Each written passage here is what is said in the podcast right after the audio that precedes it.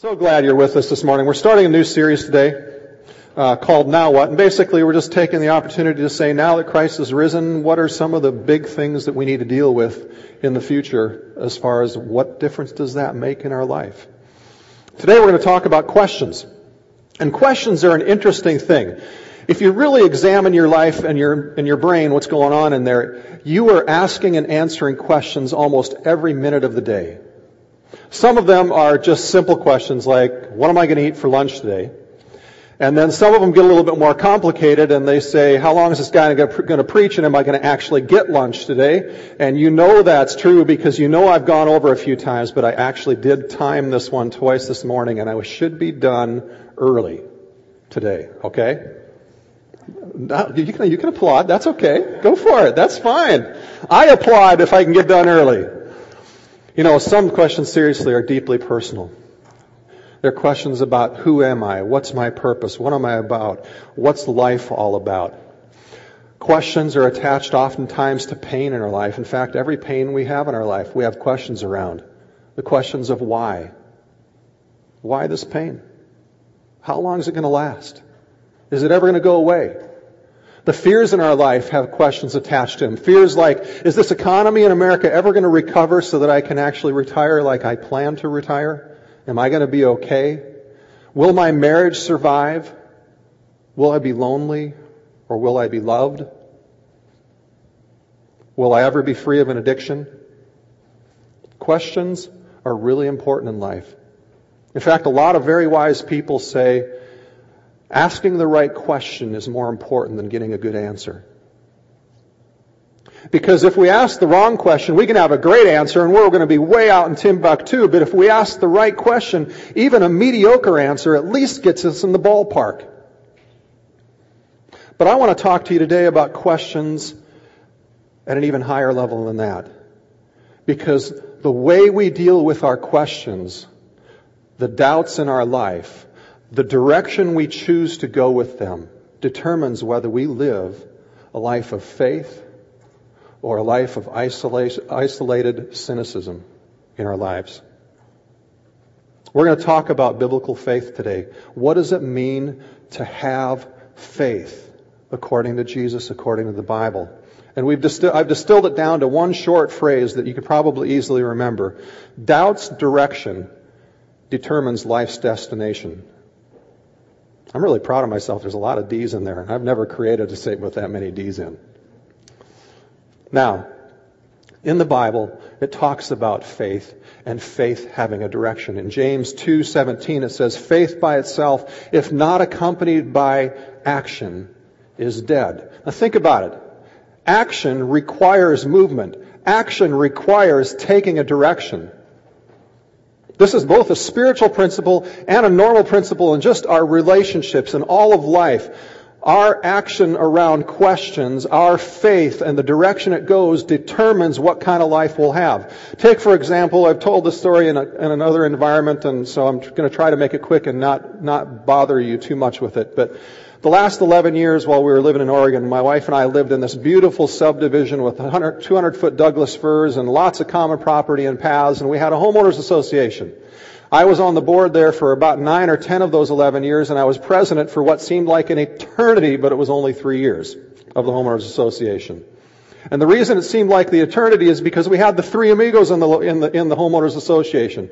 And the three amigos consistently caused pain similar to what would be defined as somebody taking their fingernails across a chalkboard all day long. Now these guys, I think I told you and told some of you at least in one in, in instance, I had been elected president for two weeks, hadn't even signed the paperwork to become authorized to sign finances or do anything with finances yet. And one of them calls me on the phone and accuses me of embezzlement. Another one had just gotten done suing the schools for $175. And the other one, who lived next door to one of our board members, who was the most, she worked the hardest of anybody in the whole homeowners association. He was so angry at her that he put up security cameras those little home computer security cameras, he put them up on one side of his house. Not by any entrances. They were all pointed at her house so he could tape record her and watch her without her knowing it so he could think of dirt, think of coming up with dirt to complain about for her. It was just a wonderful place to lead. Homeowners meetings every year were the most ex- enjoyable experience I've ever had. You see, the problem with the three amigos is in any kind of meeting, they had lots of doubts and lots of questions. But they weren't honest doubts and honest questions because they weren't really looking for an answer. They were asking the questions to assert their agenda, to protect their own desires and their own plan. And you could ask, they could ask a question, you could answer it in black and white, and three to five minutes later in the same meeting, they would ask the same question again. Everything was barbed. Everything was cynical. Doubt's direction determines life's destination. Faith involves risk. It involves action. It involves movement. And when we have doubts and when we have questions, we have the choice of either moving into the freedom of faith or we have the choice of moving into the concrete bunker of cynicism and consumerism. It's one of two choices. And all of us at times are the three amigos. So let's back away from that for a second. Last week we celebrated Easter, the resurrection. That Jesus came to earth, died for us, took our sins upon himself, rose again to give us his spirit to help us live. What a great thing. Within that whole context of Jesus' story, we have things that we believe like the virgin birth, that he came to earth born of a virgin. That's kind of hard to believe at times, isn't it? I mean, the girl that got pregnant next door last week, that's what she said, right? And did you believe her? He came to earth. He lived as we lived, sinless, tempted by everything, and yet we struggle on a weekly basis with our own temptations, wondering how to be free of them. Jesus came, he was beaten, he was killed on a cross, and he rose three days later. When's the last time you saw somebody who rose from the dead? Much less somebody who would, was nails through his hands, through his feet, a great big hole in his side where a spear went in and all the way up into his lungs and his heart and water and blood flowed out, just like a deer you're trying to shoot and bleed and hung out to dry. And yet three days later he rises from the dead. Yet billions of people throughout history and today believe that very thing. And I do myself. We place our faith in the fact that that is real. But even if we believe that, there's still so many questions. If Jesus came and died for our sins, why do we struggle so much with sin? If he triumphed over death, why do we still die? If he came to heal us and give us the power to heal, heal others, then why are we sick and why do, when we pray for people, are they sometimes, oftentimes, maybe not healed? Why do we not see more of that? If he is truly a loving Savior, then why do millions of people not know him and why is there a hell? If he really loves us so much, why is there, is there so much pain in life? And why doesn't He seem to rescue us from it sooner? And why does it sometimes seem like He's so hard to find and understand? All these questions can be summed up in this idea of what does it mean to have faith? Hillsboro, Oregon, a little over a year ago, I was sitting next to the, uh, I was at a wedding, sitting next to the uh, stepdad of the groom. And we had a great conversation about faith. At the end of it, he said, You know, I admire my stepson because he has so much faith, but I could never have that faith in God, and I could never follow God because I have so many doubts. And then a couple of weeks ago, someone I love deeply had a, had a conversation with him about the fact that his whole question was, How can you have faith with so many questions and so many doubts? But faith is for many of us, we try to make it into this finished piece of pottery, this thing that we know what it's for. We know this is a vase, or we know this is a bowl, or we know it's a piece of art to put on display, and it's this nice, finished piece of work. But the reality is, and we're going to look at it a little bit more, that faith is really more about that lump of clay still on the potter's wheel. Because faith isn't this finished product. It isn't this belief that we have with absolute certainty all the time. It is this story of our life with God being spun around in this potter's wheel where he's molding us and pressing us and shaping us and sometimes stripping away things and sometimes just taking the whole thing and crunching it down and starting over, just like a master potter would do. Our story of faith is a story being written all the time. You know, in all truth, I struggle with faith on a regular basis. Will God act in this situation that I'm facing today or tomorrow? Will He really prove this to be true? Will it be right? Can I be a good enough husband or father? And the storyline of that faith struggle comes out of the fact that I, like you, were raised as an imperfect person with imperfect parents, or I, like you, have done things that have, have, have hurt my wife and my kids. And that storyline makes me wonder, can I have enough faith to be the husband and father God wants me to be? You know, when all those pain things happen, when we screw up, when we do stuff, when we go into those storylines, this whole faith journey is a lot more like maybe not just so much like a potter's wheel, but more like a merry-go-round. Do you remember those times when you were little and your dad would take you out and throw you on the merry-go-round in the playground and he would sit there and get you going as fast as you can and you'd have a hard time holding on and you were getting sick, you're about ready to puke, but you're having good time and everything around you starts to blur and you can't really see everything around you because you're just going around and your head's swimming and your stomach's swimming and your ears are swimming and everything just wants to just fall off. But I do remember going around and spinning, and faith is a little bit like going through all that pain, going through all that difficulty, going through all that nauseousness, that confusion of life, but coming around and seeing that glimpse of your dad. It seemed like the only thing you could see coming around that merry-go-round with clarity was the glimpse of your dad pushing that merry-go-round. A potter's wheel and a merry-go-round. They're, they're good images of faith. But all too often, we approach faith, especially in the Christian world, with a kind of a glossy coat over the stories of the Bible. We look at the stories of the Bible and we look at people like Abraham, this great patriarch of faith, this guy who is considered one of the greatest religious figures of all time because of his great faith. He's celebrated by Christians, Jews, and Muslims alike as a man of great faith. The Bible talks about him as his faith credited him as righteousness. It made him a righteous man. And what was his faith like? His faith was mixed with fear and doubt. Think about it.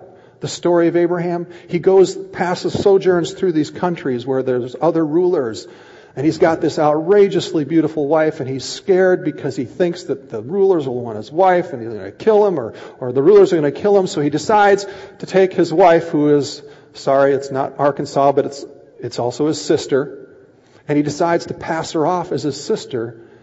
Twice she almost gets married off to the rulers of the lands that she's in because of his fear. And all the women said, I want a husband like that. Or look at Abraham's life later. He's been given this promise of a child, but his wife is barren. And she's at the age where she's not going to be able to have kids anymore. And so he decides that the way to fulfill God's plan is to exercise, along with the encouragement of his wife, to exercise a common tradition back then that he would sleep with his wife's maidservant and the child would be adopted as his own to be his heir. And it ends up being a tragic mistake. Doubt caused a tragic mistake in his life. Throughout history, we see it. Martin Luther doubted many times, even after his conversion, whether God was real. John Bunyan, the great author, as he was going to the stake, to be burned at the stake, he had questions as to whether God was really real. Did you see an interview a couple years ago with Billy Graham? Billy Graham is asked the question, uh, Are you sure? How can you be so sure you're going to go to heaven? And he says, Well, I sure hope I'm going to be there. There was a little tentativeness in his voice. Even Mother Teresa, three weeks before she received this, gave this faith-filled speech to receive the Nobel Peace Prize, she wrote this to a, a, a friend of hers, Reverend Michael van der Peet. She said, Jesus has a very special love for you talking to him. But as for me, the silence and the emptiness is so great that I look and do not see. I listen and do not hear. The tongue moves, meaning prayer, but does not speak. She says, I want you to pray for me that I let him have a free hand. You see, doubt is a very real part of life. All of us experience it. You are certainly not alone if you have doubts as to this faith walk with God. Yet the Bible says this of faith and doubt. It says in Hebrews 11:6, "And without faith it is impossible to please God." Great. Talk about pressure, huh? Because anyone who comes to him must believe that he exists and that he rewards those who earnestly seek him. Clearly, faith is an important issue.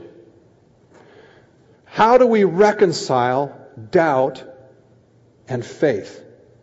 Because even in this passage in Hebrews 11, Abraham and several others in the Old Testament again are once again mentioned as these great people of faith, but they had doubts.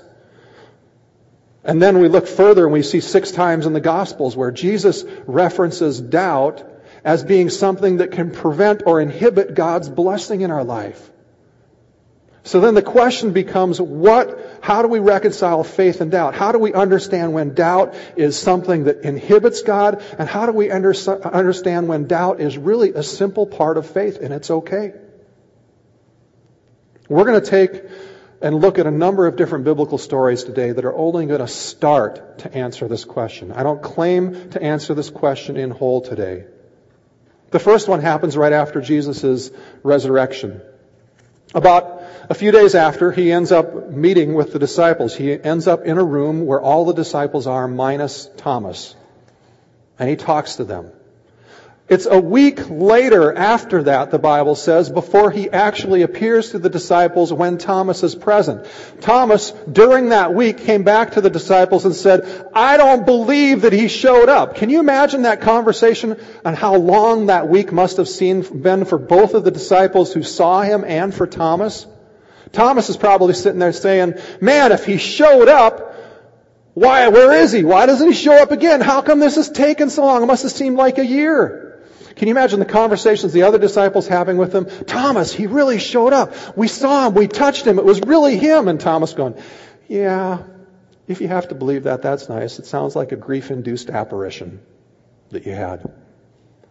And then they keep having that conversation. How many, how many ways can you have that conversation? Thomas, we really did see him. Thomas, we really did see him. Thomas, we really did see him. And you know, sometimes we treat our arguments with people about religious things, about spiritual experiences in that same way. We just try to say the same thing over and over again, trying to convince them that it's going to happen.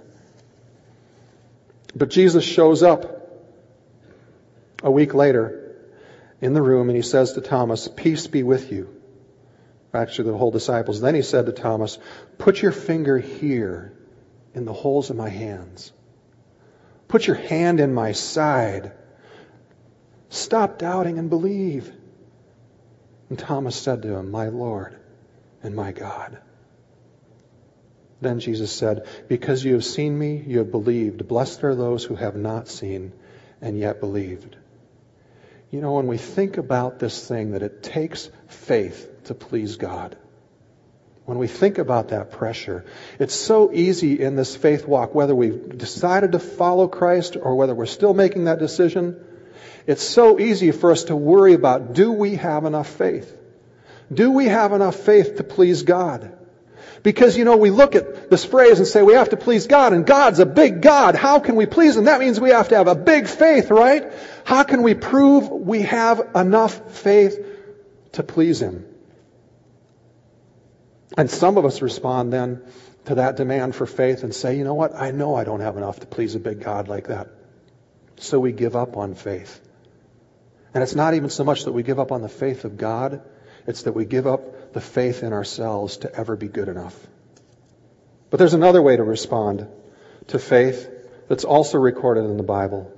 It's a story of this loving, desperate dad whose son is sick and dying. And he comes to Jesus and says, Jesus, would you heal my son? And Jesus says, Do you have faith? And I'll bet internally at that moment that guy's reaction was, Oh, crud. I don't know if I have enough faith. I don't know. How do I know? Do I really have enough faith? I probably don't. I'm doomed. My son's doomed because the responsibility is all on me. But here's his answer to Jesus. He says, I do believe. Help my unbelief. And what was Jesus' response to him? Jerk, you see me do all these miracles. What do you think? Why can't you have enough faith? You should be confident, right? No, that's not Jesus' response at all. Jesus' response was he was pleased with that kind of faith and he healed his son. You know, we often bash doubting Thomas. We often talk about how much of a lack of faith he was and how bad of an example he is for us as followers of Christ. But I think that completely misreads the story. Because the fact of the matter is, Thomas was still in the room. He didn't leave the game. Even though there'd been a week where he was going, yeah, you guys aren't right, he was still there. Even if he couldn't pursue, he was at least leaning in saying, God, I hope you're there. He was still in the room. Doubt's direction determines our destination.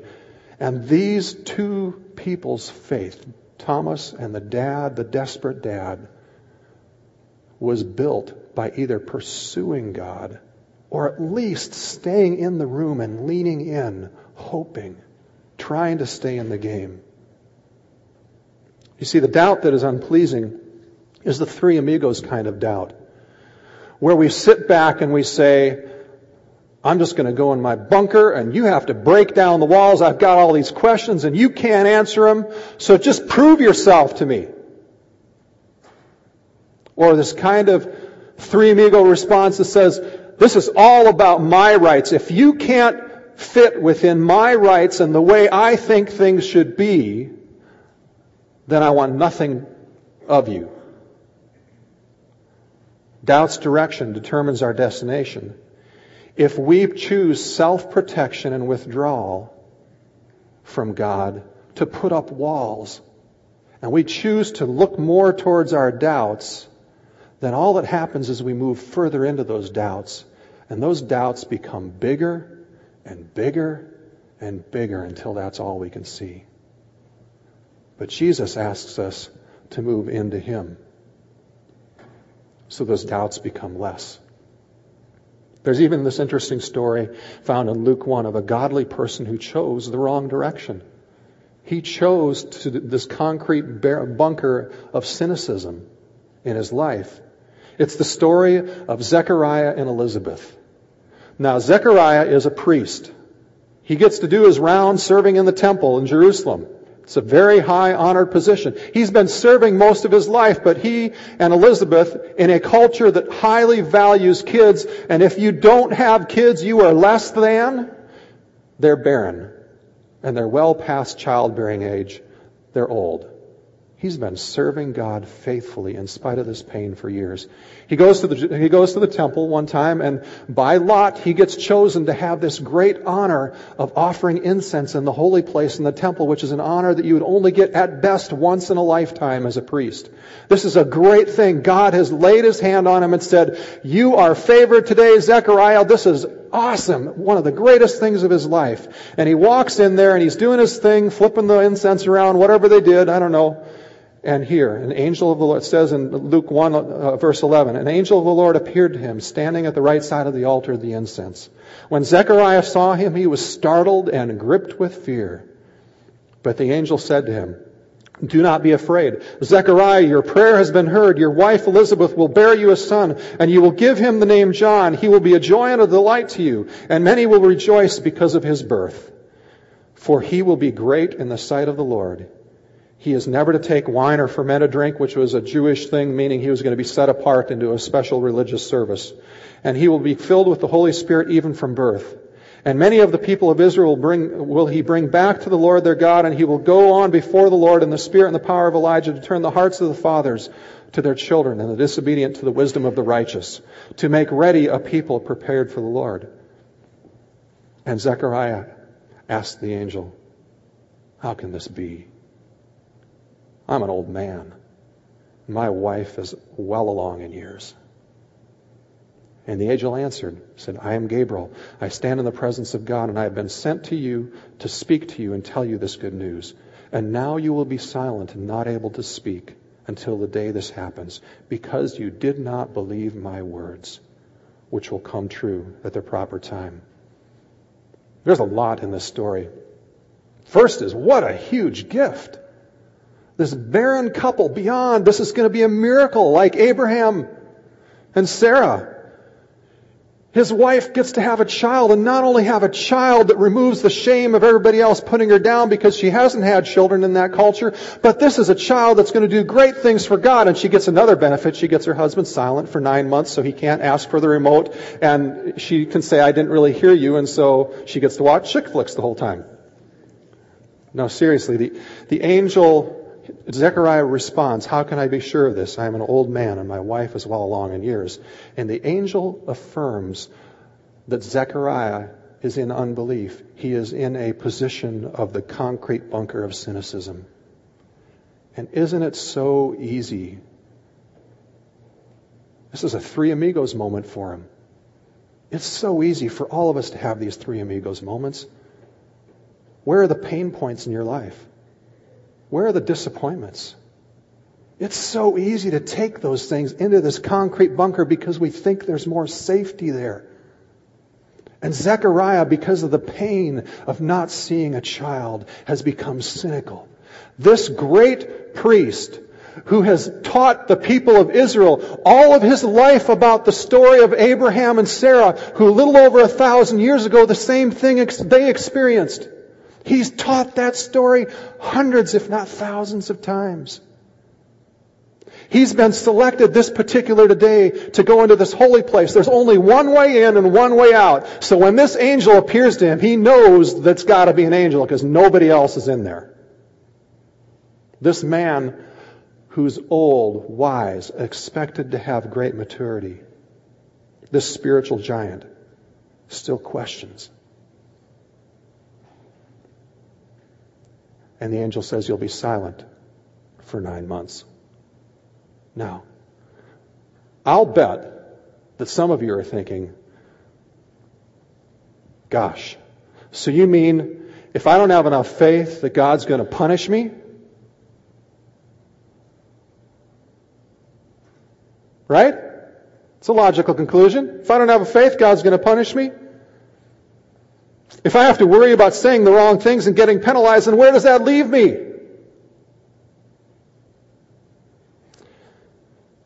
But you know, if you responded to that, and even the story of doubting Thomas,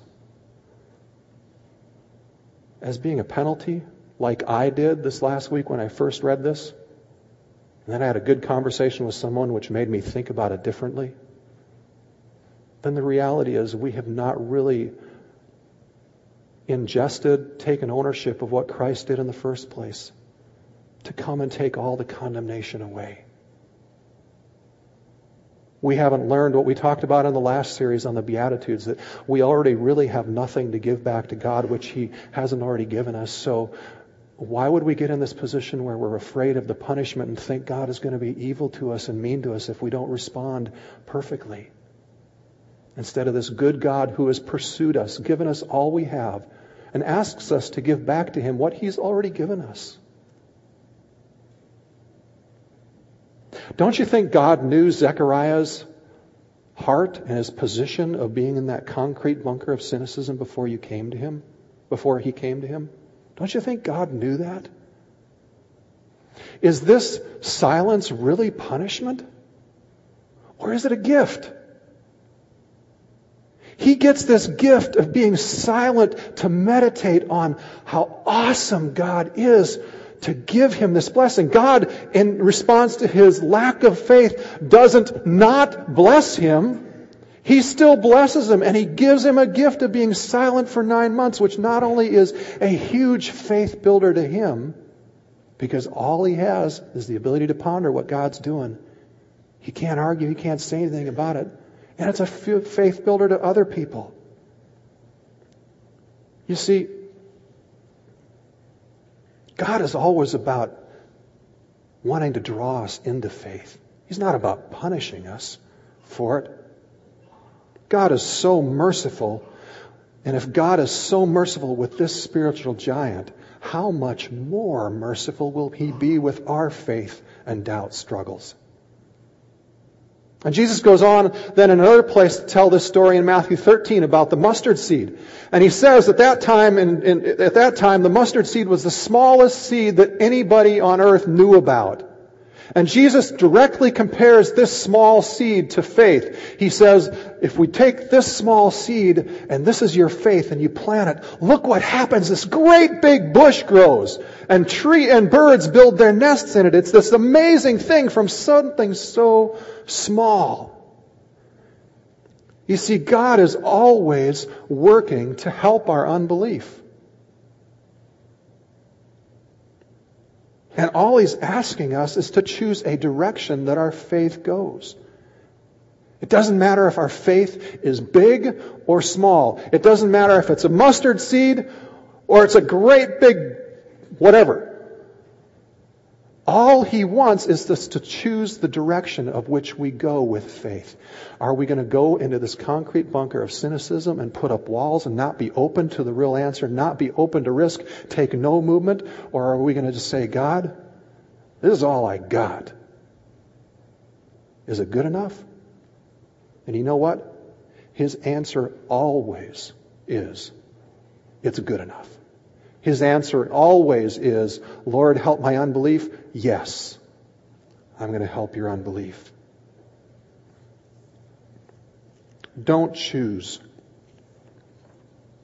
the direction of the concrete bunker. It really isn't safe. It really doesn't protect your pain. It just allows it to fester. You know, faith is not right beliefs.